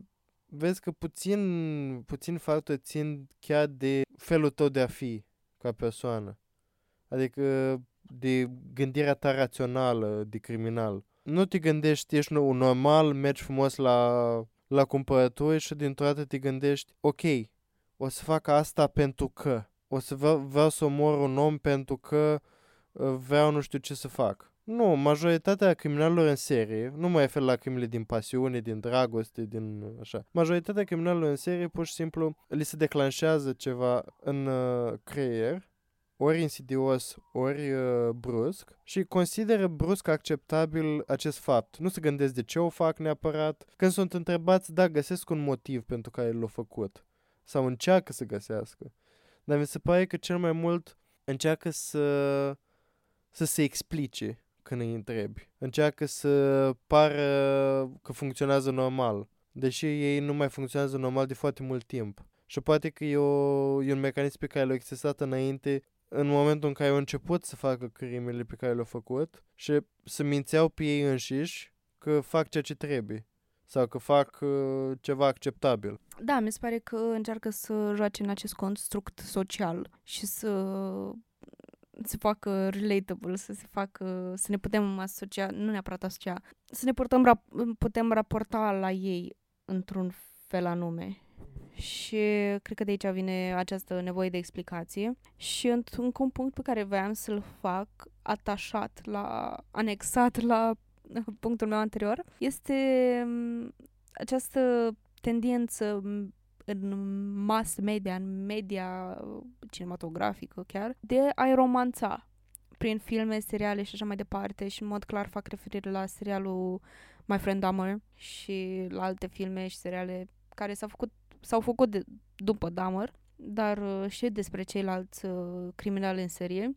Și am fost mult mai mult atent în ultimul timp la lucrurile astea, pentru că țin minte când am făcut uh, episodul despre Ted Bundy, mi se pare că am zis că mi-a plăcut filmul ăla, dar uh, pur și simplu atunci nu eram atât de atentă la uh, subtonurile în care personajele erau abordate, în sensul în care ai un personaj care a existat în viața reală și în același timp îl iei și îl romanțezi și îl faci, practic, îl transformi într-un erou, într-un mod în care mi se pare foarte bolnav. Și asta este și o problemă de la care am pornit în, în acest episod. Nu o să includ o, un uh, discurs foarte lung despre serialul de pe Netflix.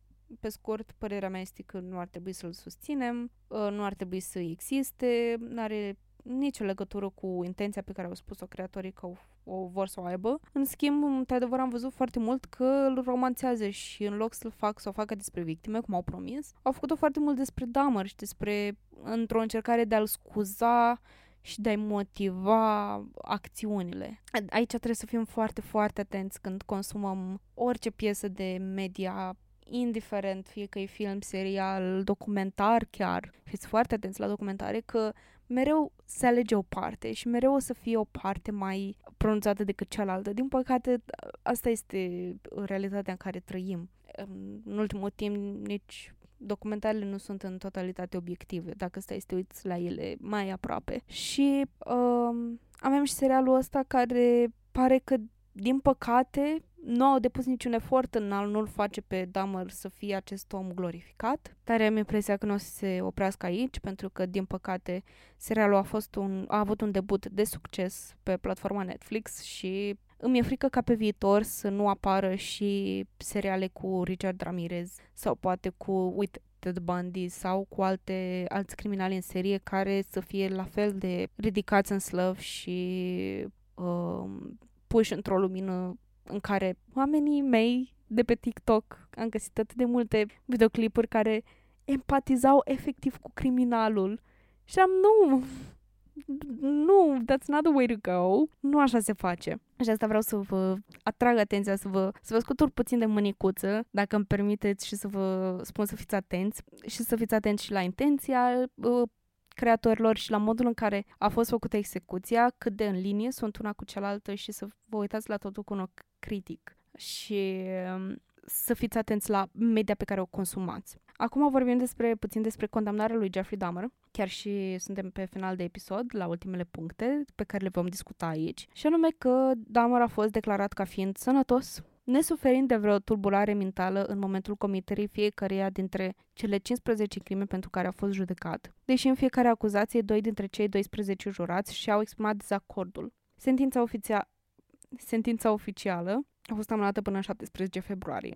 La această dată, avocatul lui Dahmer a anunțat că clientul său dorea să se adreseze instanței. Dahmer s-a apropiat apoi de un pupitru și a citit dintr-o declarație pregătită de el și de apărarea sa, în timp ce se afla în fața judecătorului. În această declarație, Damar a subliniat faptul că nu și-a dorit niciodată libertatea în urmare sării stale și că și-a dorit sincer propria moarte. De asemenea, a subliniat că niciuna dintre crimele sale nu a fost motivată de ură. A înțeles că nimic din ceea ce a spus sau a făcut nu ar putea repara răul teribil pe care l-a cauzat familiilor victimelor sale și a orașului Milwaukee și că el și medicii săi credeau că comportamentul său criminal a fost motivat de tulburări mentale. Damar a adăugat că aceste cunoștințe medicale i-au dat o oarecare pace și că, deși a înțeles că societatea nu-l va ierta niciodată, speră ca Dumnezeu să o facă. Țin minte că citisem la un moment dat că el, pe timpul proceselor, nu a purtat ochelari, având o, un defect la ochi, uh, ca să nu vadă familiile victimelor uh, pe care le-au omorât în instanță. Dahmer și-a încheiat declarația cu citez. Știu că timpul petrecut în închisoare va fi îngrozitor, dar merit tot ceea ce voi primi pentru ceea ce am făcut. Vă mulțumesc, onorată instanță, și sunt pregătit pentru sentința dumneavoastră, care știu că va fi cea maximă. Nu cer nicio considerație. Închei citatul. Apoi s-a întors la locul său pentru a aștepta pronunțarea oficială a sentinței. Damar a fost apoi condamnat la închisoare pe viață plus 10 ani pentru primele două capete de acuzare. Celelalte 13 capete de acuzare aveau pedeapsă obligatorie de închisoare pe viață, plus 70 de ani. Pedepsa cu moartea nu a fost o opțiune, deoarece Wisconsin a abolit pedepsa capitală în 1853. Tatăl său Lionel și mama sa vitrică Sherry au cerut să li se permită o întâlnire privată de 10 minute cu fiul lor înainte ca acesta să fie transferat pentru pedepsă. Această cerere a fost aprobată, iar cei trei au făcut schimb de îmbrățișări și urări de bine, înainte ca Dahmer să fie escortat. Personal nu sunt părinte, nu mă pot pronunța, dar sunt curioasă cum poți să îmbrățișezi și să te comporți așa jovial cu o persoană ca Jeffrey. Uh, nu știu, oricum, Lionel a fost un rege al capitalist și primul care să facă bani de pe urma crimelor fiului său, așa că moravurile îndoielnice par să fie uh, ereditare în familia Dahmer. Nu știu, cred că oricât de rău a putea fi copilul tău, nu cred că te gândești la el ca la persoana care a făcut lucrurile alea, ci la ca persoana care era ca atunci când era mic, când ai avut cel mai mult contact cu el. Și cred că nu este greșit ca părinte să ți fiul și să te comporți cu el uh, onorabil până la un anumit punct, tu ca părinte faci tot ce poți pentru copilul tău și poți să-l faci ce poți tu mai bine ca să-i fie bine în parcursul vieții și în parcursul în care el e copil, dar la un anumit punct trebuie să realizezi că el e o persoană independentă și tu ești o persoană independentă și că, într-adevăr, există relația de tatăl, fiu, părinte, copil, dar în momentul în care el alege să facă anumite lucruri, mai ales atât de oribile ca precum crimă și așa mai departe, ar trebui totuși să fie atât de uh, împământat în engleză se spune grounded, dar uh, cred că e un termen bun împământat astfel încât să-ți dai seama că acțiunile copilului tău de om sunt diferite față de ceea ce l-ai, ai, ai putea face tu sau ceea ce o să faci tu și modul în care alegi să îl susții mai departe ca un adult independent care este sunt diferite, știi? Nu știu, a, asta este perspectiva mea uh, deocamdată. Uh, după trei luni în Milwaukee, Dahmer a fost extradat în Ohio ca să fie judecat pentru uciderea primei sale victime. A pledat din nou vinovat de acuzații și a fost condamnat la o a 16-a pedeapsă cu închisoare pe viață. În primul an de încarcerare, Dahmer a fost plasat în izolare pentru siguranța lui și a celorlalți deținuți. Primea corespondență din întreaga lume, primea în special bani pe care el i-a cheltuit pe casete, papetărie, țigări și reviste. La cererea lui Dahmer, după un an de izolare, a fost transferat într-o unitate mai puțin securizată, unde i s-a atribuit un detașament de lucru de două ore pe zi pentru a curăța toaletele și sala de sport a închisorii. A mai cerut o copie a Bibliei și așa Dahmer s-a dedicat treptat creștinismului și a devenit un creștin renăscut. La îndemnul tatălui său, a citit și cărți creaționiste, semn că cei doi au rămas în contact mult timp după încarcerare. Jeff a fost botezat în Biserica lui Hristos și a absolvit Universitatea Creștină din Oklahoma. După botez, a avut parte de consiliere spirituale în care vorbea despre moarte, păcat, punându-și adesea problema întrebării dacă nu cumva păcătuiește stând în viață. 3 iulie 1994, un coleg de celulă, Osvaldo Duruthy, a încercat să-i taie gâtul lui Dahmer cu o lamă de ras. Nu s-a ales cu nimic altceva decât câteva răni superficiale. În dimineața zilei de 28 noiembrie 1994, Dahmer s-a dus la serviciu. Cu el mai erau alți doi prizonieri. Cei trei au fost lăsați nesupravegheați la dușurile din sala de sport, a închisorii timp de aproximativ 20 de minute. În jurul orei 8 și 10 minute dimineața, Dahmer a fost descoperit pe podeaua băii din sala de gimnastică, suferind de răni extrem de grave la cap. Loviturile au fost provocate de o bară metalică și de lovituri repetate de perete. Dahmer a fost găsit în viață, dus de urgență la un spital din apropiere, dar a fost declarat mort o oră mai târziu. Un coleg cu care, cu care era fusese și el bătut cu același instrument și a murit două zile mai târziu din cauza rănilor sale. Potrivit celui care l-a omorât, Dahmer nu a țipat și nu a făcut niciun zgomot în timp ce era atacat. Atacul nu a fost plănuit în avans. Atacatorul avea un diagnostic de pe spectrumul schizofreniei, dând vina pe Dumnezeu care i-a șoptit să facă asta. Anchetatorii au găsit că a ascuns în hainele sale bara de fier de 20 de inci, folosită pentru a-i ucide pe ambii bărbați cu puțin timp înainte de crime și, cel, și e cel puțin dubios cum în acel moment nu se afla niciun gardian prin preajmă. Un lucru amuzant a fost reacția mamei lui Dahmer în fața presei când vestea morții lui uh, Jeff a ieșit. Ea a spus, citez, Acum este toată lumea fericită? Acum că a fost omorât în bătaie este suficient de bine pentru toată lumea? Închei citatul. E amuzant că că mi se pare puțin de gaslight aici, nu știu cu ce cunoștință vii și spui toate astea, când fiul tău, la rândul lui, a luat zeci de vieți inocente cu vieți promițătoare în față. Și mi se pare o, o reacție uh, greșită când, în perspectiva faptului că nu te pui nicio secundă în, în pielea părinților victimelor, adică mai bine nu spui nimic decât să te faci tu pe tine victima în situația asta. Adică, se pare că nici prea multă legătură nu are și apoi eu ești cu comunicatul ăsta și eram, de ce? Nu știu, mie mi se pare greșit să crezi că dacă o persoană a omorât alte persoane, merită și ea să moară. Ok, nu-ți place faptul că a omorât alte persoane sau ești tu afectat. Ok, este de înțeles că urăști persoana care ți-a omorât ruda sau mama, fica.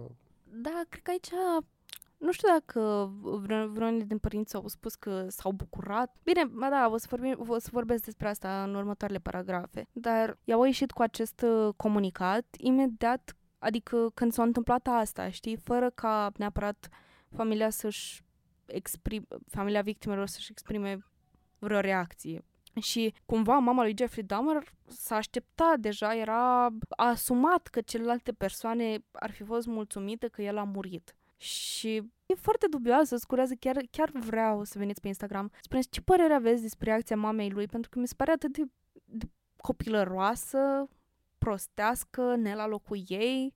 Scurează să aflu alte perspective în sensul în care poate fi justificată această, aceste fraze că ce, acum ești mulțumit că a omorât.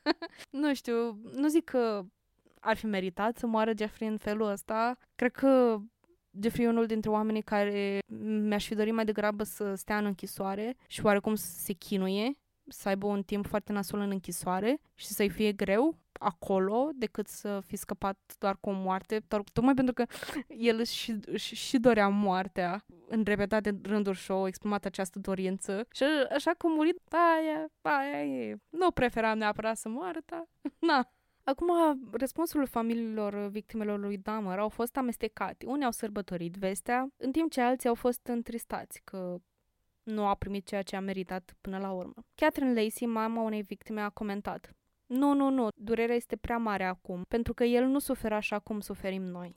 Încheie citatul. Și cred că asta rezumă foarte bine ceea ce am încercat să zic mai înainte, pentru că suferința victimelor este enormă și nu pot să-mi imaginez niciodată să fie atât de apropiat cu o persoană care nici măcar nu a avut parte de o finalitate, pentru că e îngrozitor să te gândești că un apropiat de al tău sau o persoană apropiată ție a fost făcută bucăți și tratată cu atât de mu- multă lipsă de respect încât nu știu, cel puțin sufer foarte mult pentru victimele rezultate din urma acțiunilor lui Jeffrey Dahmer și este absolut sfârșitor și mi-ar, mi-ar fi plăcut ca ele să fie tratate cu mai mult respect decât au făcut-o sau decât au fost și mai ales că majoritatea băițeilor tinerilor care au fost abuzați și omorâți provin din familii sărace care mai au și alți frați pe lângă și care se chinuie de pe zi pe alta și pe lângă că trebuie să te chinui. Unii erau imigranți, unii erau uh, afroamericani veniți din uh, mai din poverty, mai din, din familii sărace care deja se descurcă greu și dacă au recurs la 50 de dolari ca să pozeze nud sau să uh, presteze servicii sexuale, înseamnă că chiar aveau nevoie de banii aia și să ajungă în halul ăsta, să fi, să-și bată joc de ei. Pentru ce? Pentru nimic. Și după aia afli că nici măcar criminalul nu a primit concluzia pe care o merita și anume să putrezească în închisoare și să sufere pentru toate crimele pe care le-au făcut. Este absolut uh, sfârșitor și îmi pare enorm de rău. Procuratorul districtuar care l-a acuzat pe Jeffrey Dahmer a încercat să împiedice ca atacătorul lui Dahmer să fie transformat în erou, argumentând că totuși crima a fost o crimă și asta cred că vreau să spun și eu că chiar și cel care l-a omorât pe, pe Jeffrey Dahmer uh, nu a făcut nimănui niciun serviciu, chiar deloc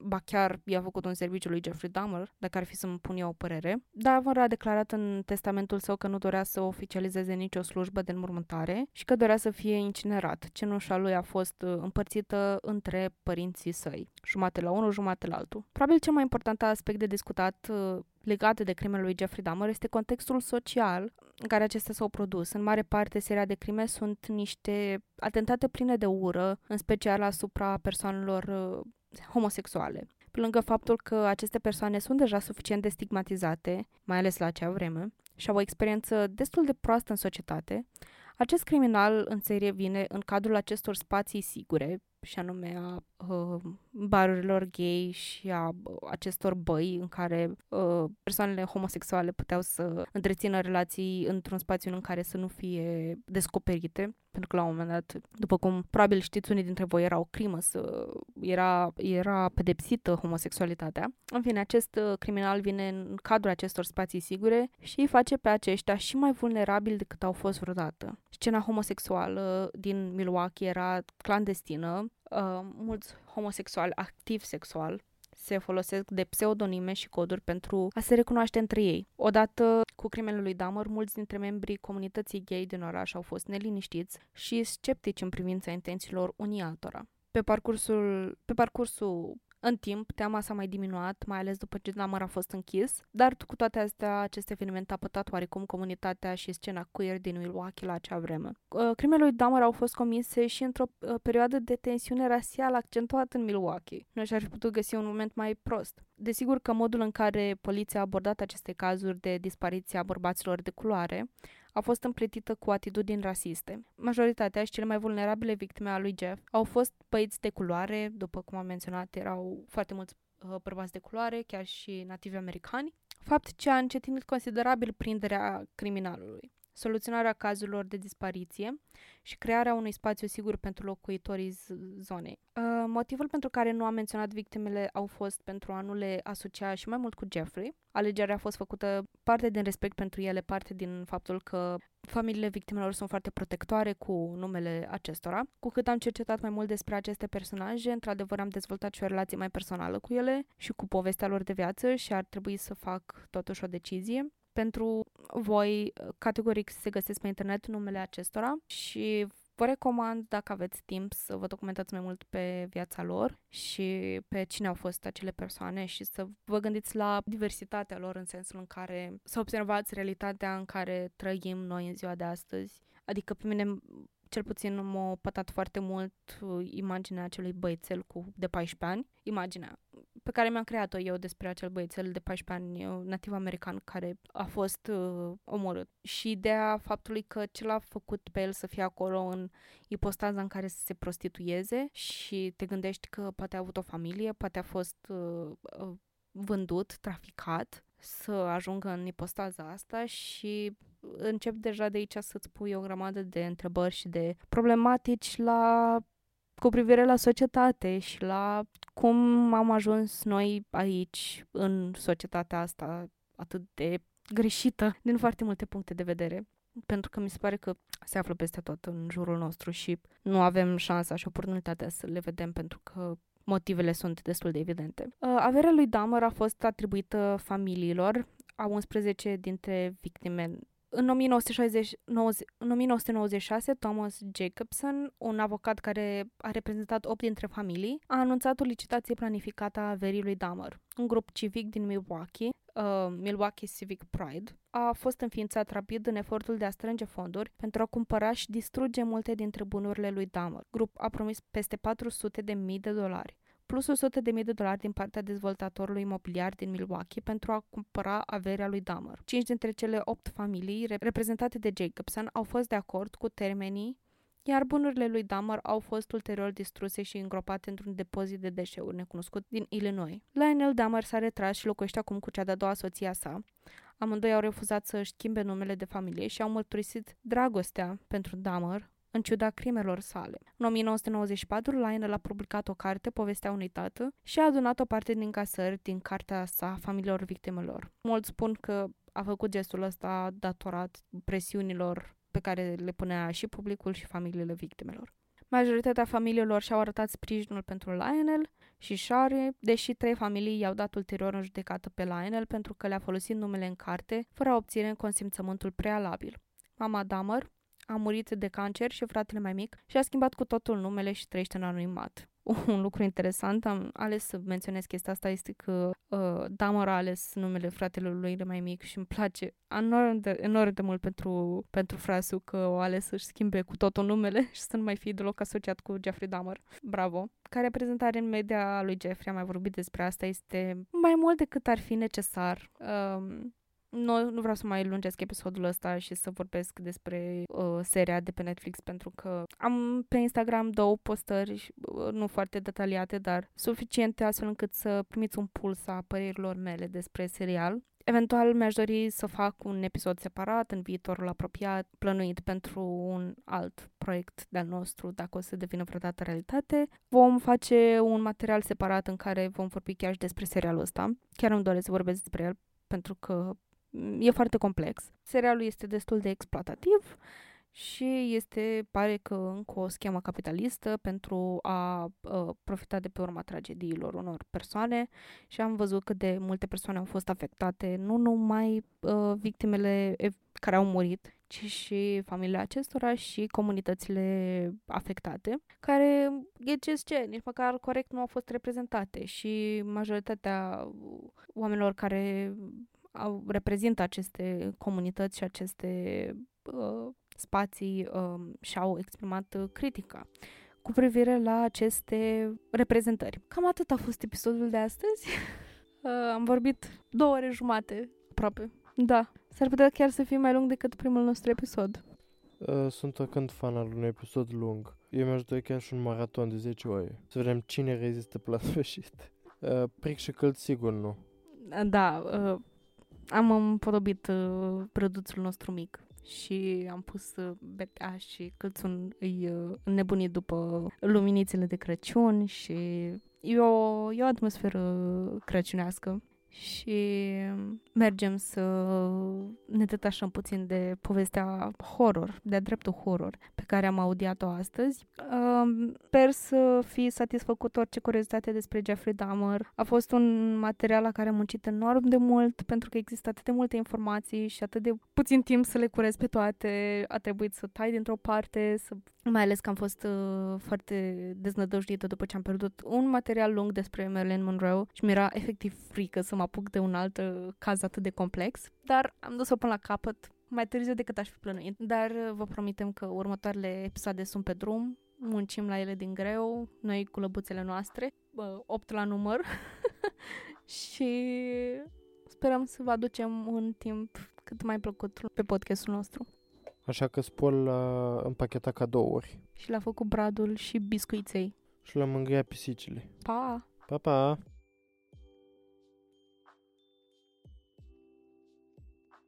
Acest podcast a fost înregistrat sub atenta îndrumare a gazelor noastre, pric și câlți. Nimic din toate astea nu ar fi fost posibil fără prezența lor.